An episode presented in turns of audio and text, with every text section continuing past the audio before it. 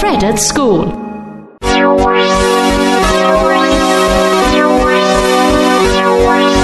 Film u Europi uz radio. Lijepo vas pozdravljamo iz osnovne škole Malešnica. Mi smo učenici osmih razreda koji sudjeluju u projektu Fred School. Klaudija, Analena i Dominik. Gledali smo film Jedi, spavaj, umri u režiji Gabriele Pihler, švedske redateljice austrijsko-bosanskih korijena.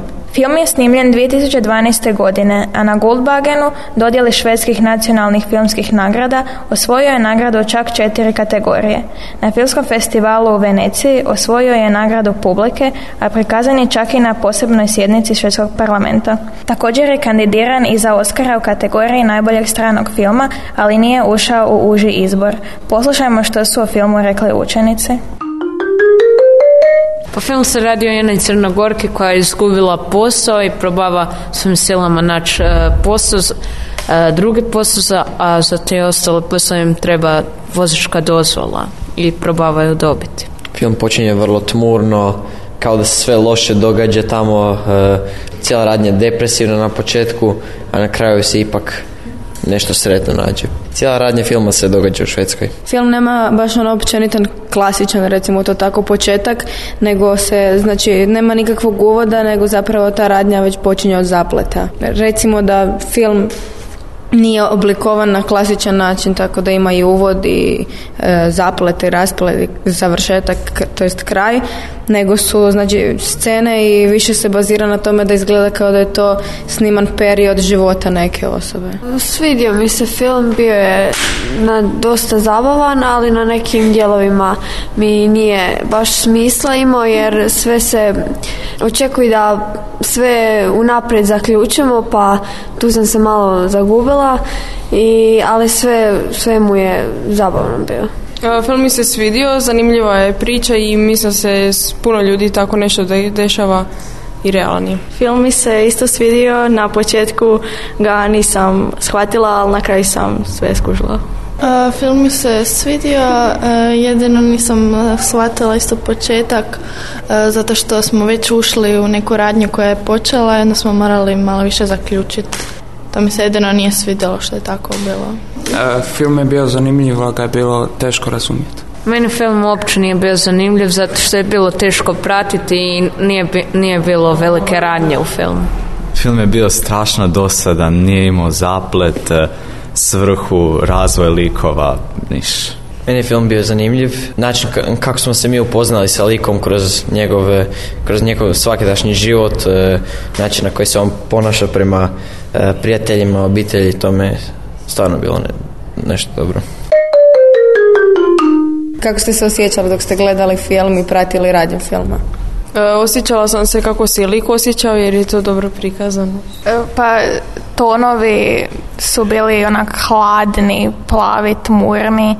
To je asociralo na depresiju i tugu glavnog lika, pa sam ja suosjećala s njom. Kako se e, glavni lik ponaša prema svojoj obitelji i svojim prijateljima? Pa ja mislim da ona prema svima njima ima poštovanja i da je sve njih voli, ali da ne zna baš kako im to pokazati. I mislim da se ona zapravo jako brine o svom ocu zato što mu taj da je dobila otkaz jer ne žele da se ona o njoj brine dok je u drugoj državi jer zna da bi to njemu samo naškodilo i samo bi se još gore osjećao nego što se tad osjećao. Koja je poveznica između Raše i dječaka koji je radio u njezinoj tvrtci? Oni su prijatelji, nose se sa istim problemima jer oba dvoje rade u istoj tvrtci i dobili su oba dvoje otkaz, onda nalaze novi posao zajedno i Raša se nosio, žele odmah pronaći novi posao, dok se neki na sastanku su jako depresivni.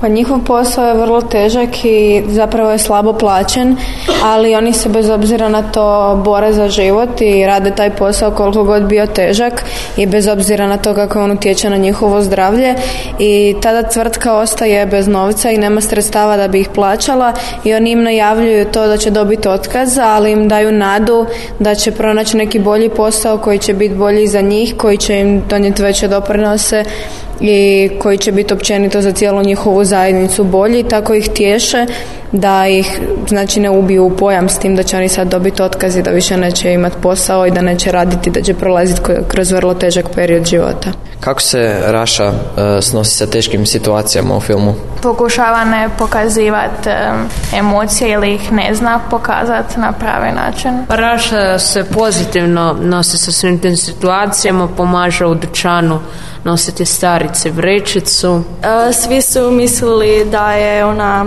iz nekih arapskih zemalja, pa onda zato nisu isto htjeli zaposliti. Odnosili se poslodavci pravedno prema radnicima po pitanju znači zapošljavanja i davanja otkaza s obzirom na to koje su rase, vjere ili nacionalnosti? Pa znači ti predstavnici tih tvrtka najčešće opuštaju šveđane zato što oni zahtijevaju pravilno plaćen posao dok stranci žele samo plaću. Na koje načine oni sebi pokušavaju olakšati pronalazak novog posla? Na tim savjetovalištima e, oni ih ispituju kakvi su im hobi, što vole raditi, što bi htjeli raditi i iz toga vidimo da oni nemaju baš neke hobije i jedino što, što su radili i zapravo znaju raditi je u toj tvrtci. Pa ljudi u tim savjetovalištima su dosta depresivni dok ih ti psiholozi probaju razvedriti, no ne vidim baš velik uspjeh psihologa na njima.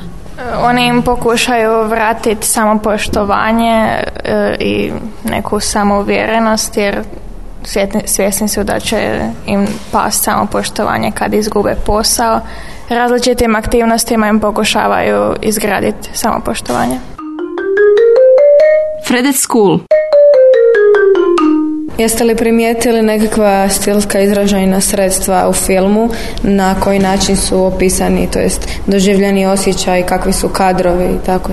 Kad su scene bile napetije, kadar se više uh, treso, znači kamera se, se više tresla da bi stavilo dojam da je to vrlo teška situacija, napeta situacija, a kada je bilo mirno ili tužno je tako nekako puno smirenije situacije ka, e, kada je bio miran. Mogli smo vidjeti e, okolinu cijelu, nisu bili, e, nije kamera bila fokusirana samo na glavne likove, nego smo mogli vidjeti sve. Pa znači kamera je njen život pratila tako da mi imamo dojam da smo zapravo mi dio njenog života jer je znači ta kamera bila usmjerena tako da je zapravo ostavlja dojam znači da je, da to nije snimljeno kamerom nego da je to zapravo dojam neke osobe koja se trenutno nalazi pokraj nje i koja je zapravo dio njenog života. Ja bih to rekao na neki način, sad to nije istina, ali da je neki način dokumentarni jer, jer pratimo cijeli njezin život iz dana u dan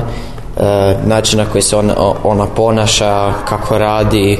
Znam, znam ja da je sve to fikcionalno, ali to je, eto, nekako ostavilo velik dojam na mene, pa je izgledalo stvarno.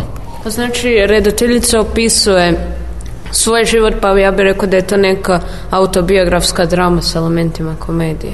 Pa e, pozadinske glazbe koliko sam ja primijetila baš i nije bilo nego se kroz cijeli film zapravo sva glazba koja je u filmu e, je na neki način glazba koja se odvija u njenom životu. Znači kad oni pjevaju kad sluša glazbu preko slušalica i na ti neki e, znači načini ali da ima nekih pozadinskih zvukova ili glazbe koja bi nam potaknula osjećaja, mislim da je nije bilo. E, malo je teško zamisliti i reći da se radnja događa u Švedskoj i koliko sam ja vidio iz ovog filma, radnje se, se događa u nešto siromašnijem dijelu Švedske gdje nije sve tako glamurozno, gdje nije mm, sve lijepo krasno, nego malo nekako realnije.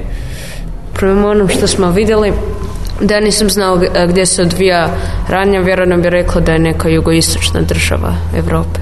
Pa zapravo u filmu nema nekih baš izvornih šveđana, nego su to većinom doseljenici koji su došli iz drugih država i zemalja koji se svim silama pokušavaju izboriti za bolji život i zapravo je cijeli film baziran na njima.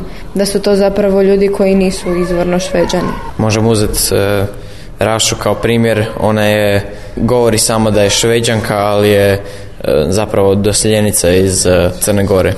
Pa s obzirom da je redateljica birala samo amatere glumce, ja mislim da se glavna glumica dobro snašla u ovoj ulozi. Fredet School. Ovo su bili neki od komentara učenika osmih razreda na film Jedi, spavaj, umri. Vidjeli smo u filmu kako svaka država, ovdje Švedska, ima svoje tamnije kutke koje zapravo ljudi ne gledaju. Ovaj ih je film odlično prikazao i stvarno potiče na razmišljanje. Preporučamo svakome da ga pogleda i da vidite kakav će dojam ostaviti na vas. Pozdravljaju vas učenici osnovne škole Malešnice iz Zagreba, glavnog grada Hrvatske, za Fredu školi. Do slušanja. Fredet School. Stvaramo novu publiku za europski film. Fred Film Radio. 24 7 on Fred.fm and smartphone apps.